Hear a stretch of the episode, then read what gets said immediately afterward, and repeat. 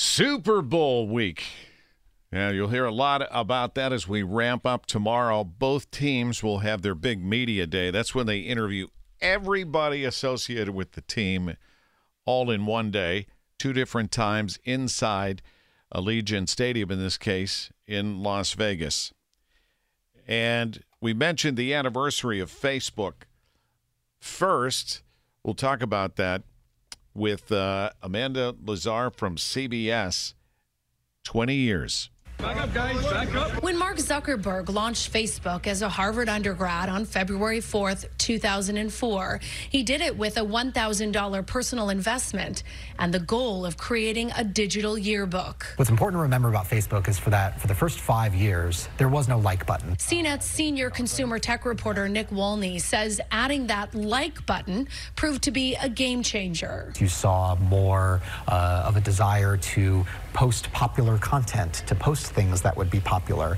And it ultimately just began to change and even shape the American psyche. With advertisers lining up in droves, Facebook grew, purchasing Instagram, launching Messenger, even becoming a political player. Well, definitely the 2016 election was a turning point. It saw examples of uh, political influence on a much larger scale. You also saw examples of other countries asserting influence on an American election. Zuckerberg has been a fixture on Capitol Hill, called to testify about everything from election interference to privacy issues, and most recently, child sexual exploitation on social media. Would you like now to apologize to the victims who have been harmed by your project? Knowing that to go through the things that your families have, have suffered. In 2021, Facebook changed its name to Meta with the hopes of building a new digital world. Over time, I hope that we are seen as a metaverse company. Those plans faltered with the metaverse concept losing billions.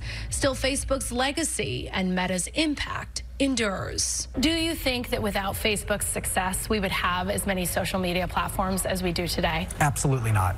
What they have over all the other platforms is that they did it first and that they're doing it on a very large scale.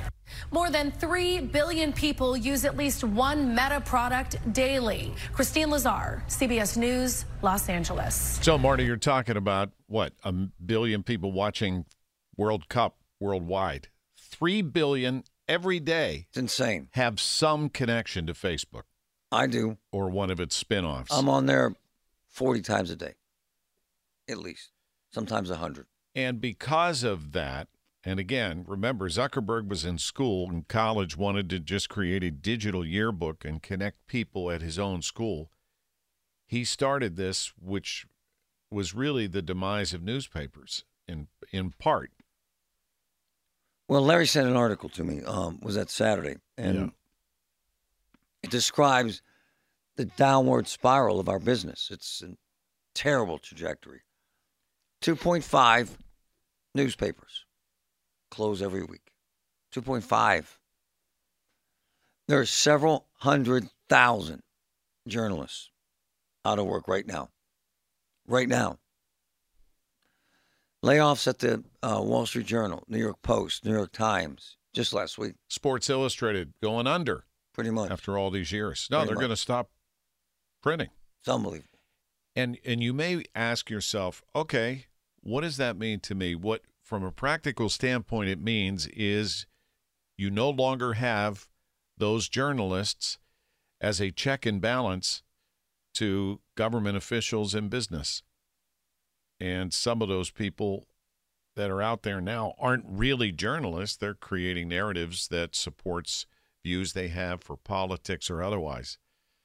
Think about the recent reporting by the Post Gazette of Philips Respironics. Have you been following this? Yes. Wow. and and the creator just passed away unfortunately and he was brokenhearted because he, he he did all this to help people however And they pointed out serious difficulties with the machine, serious illnesses with the machine, serious deaths with the machine.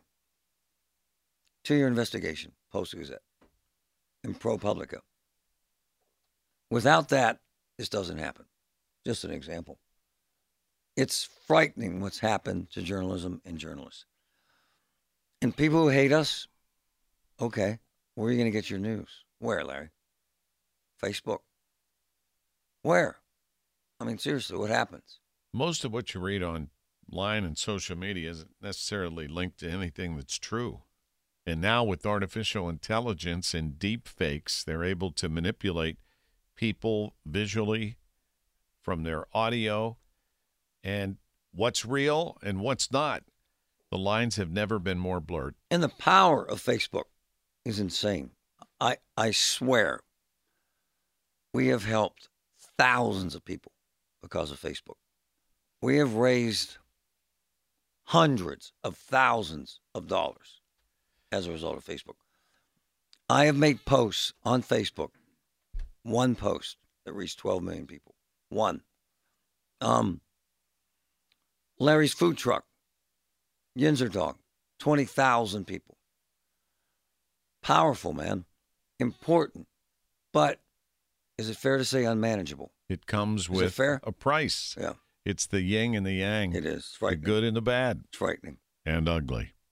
No one should have to face a winter without heat. You can help your neighbors stay warm by supporting Dollar Energy Fund. Our annual KDKA Radio Warmathon is February 15th, 7 a.m. to 3, presented by MetaConnect. You can get details and help your neighbor at kdkaradio.com. Also brought to you by Phil De Lucente, Bill Few and Associates Wealth Management, Julian Gray, Allegheny County Federal Credit Union, and Levin Furniture. Thank you, Robert. You know, one of my boys sent me a note regarding journalism um, and how important it is. Think about if the Boston Globe had not broken the story about the sex scandal in the Catholic Church, we'd have never known. Seriously, in this country, And you can go down a list. Washington, Watergate, Watergate, for one. And there are others. Uh, So you might say, well, it's the natural selection of the strong, thinning the herd with newspapers. But I see, when I see that Post Gazette, I'm sad. They still print two days a week. But how long will that last? They've had their labor issues, but well, they're still on strike. To 200 Larry's point, 237 years Right. they've been printing newspapers. And that's changing. they did a profile on myself and my wife.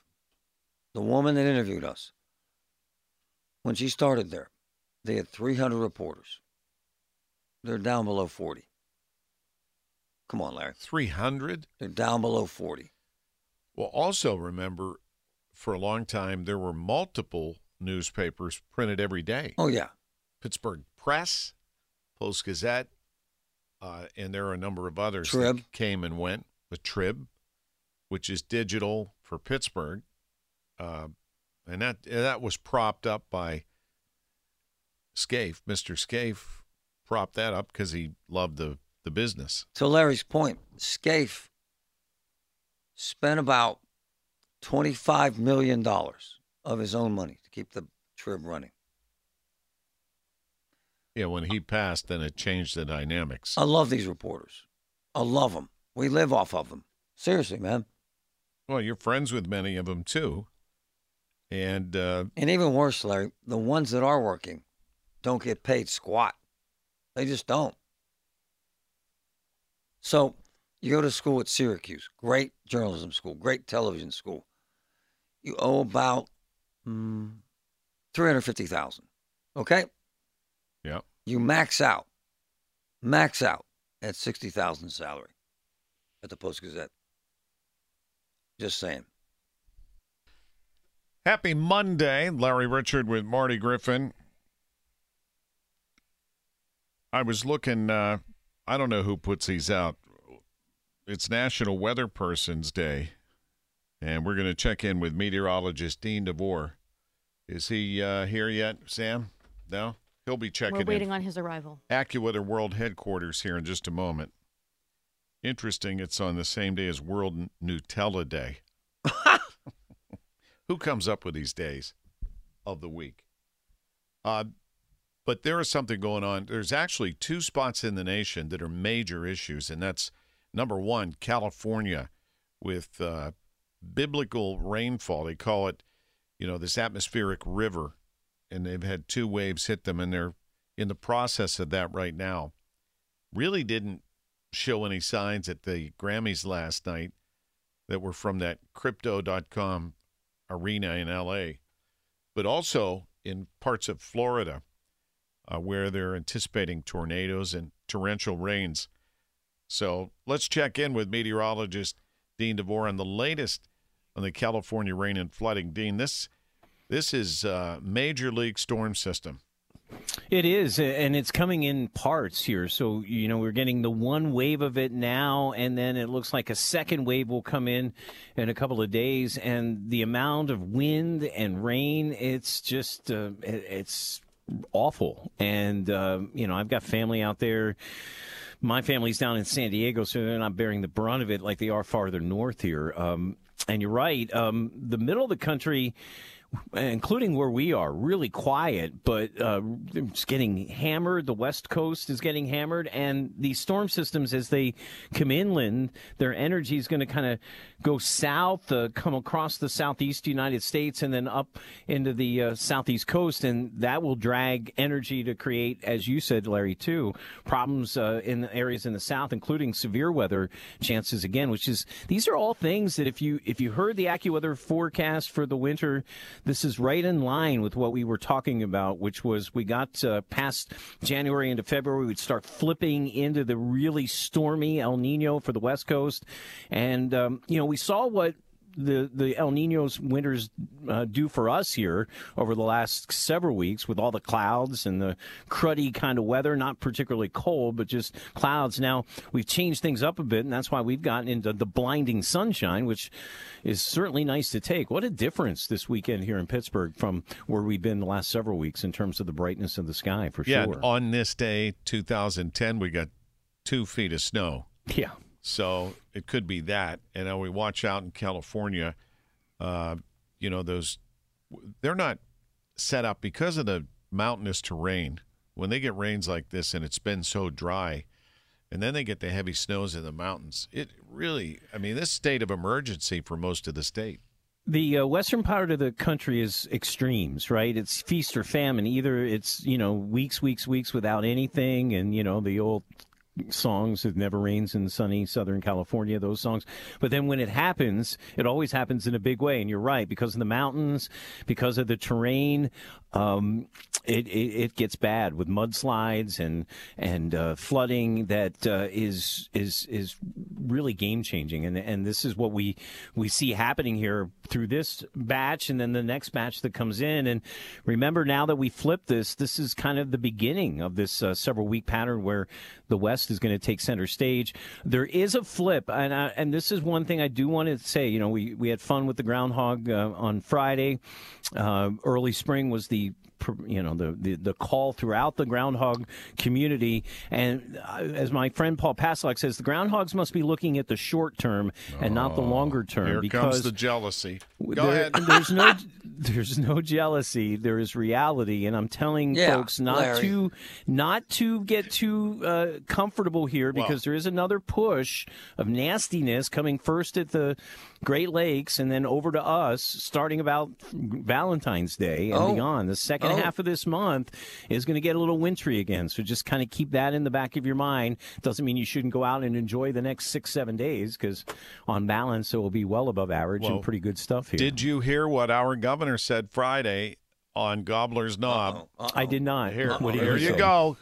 I came today with a really important announcement. Using my power as governor, uh-huh. I'm here to announce that Phil is the new official state meteorologist Whoa. of Pennsylvania.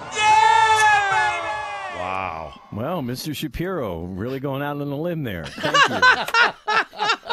I've met Josh a few times. Uh, I may have to have a little talk with him about that, but that's uh, there you go. Okay. Well, Why do you think Larry's always trying to make you angry? He's jealous, isn't he?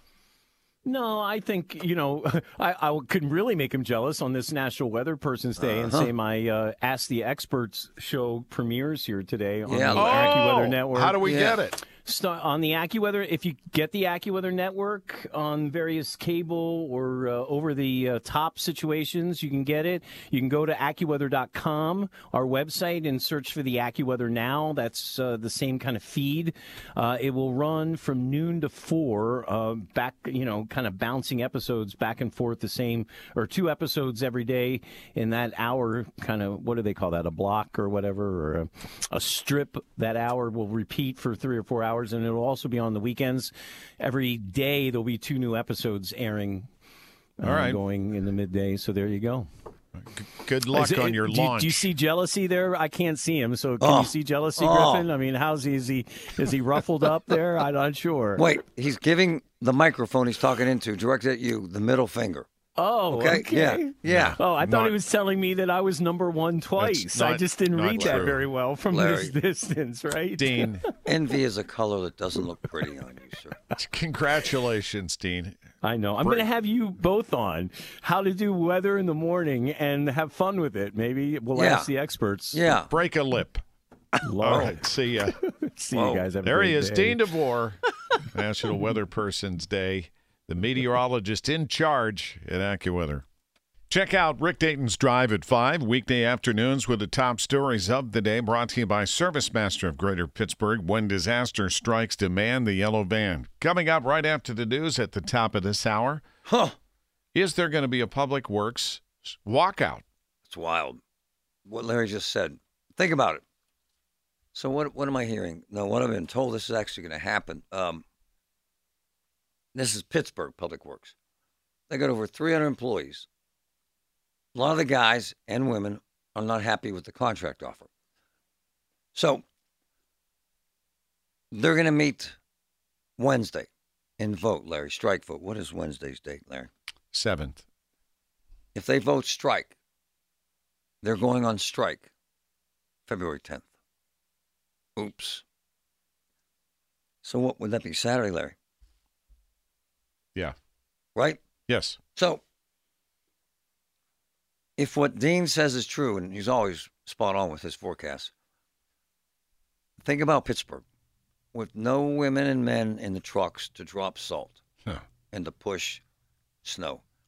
So, what are the issues?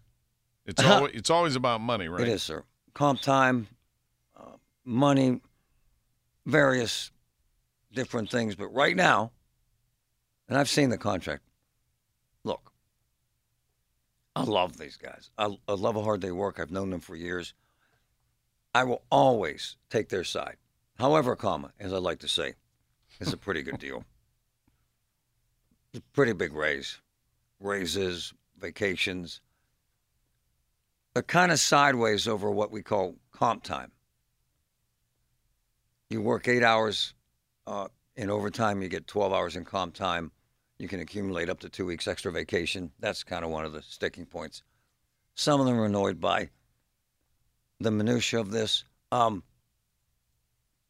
all that aside, I support what they do because I love them. They work very hard under some bizarre circumstances. But think about it, brother if this storm that Dean says is coming right around Valentine's Day, right, is coming, they'll be off if they go on strike. That will be a problem. Details coming up Oh, yeah. right after the news Oh, with yeah. Paul Rasmussen.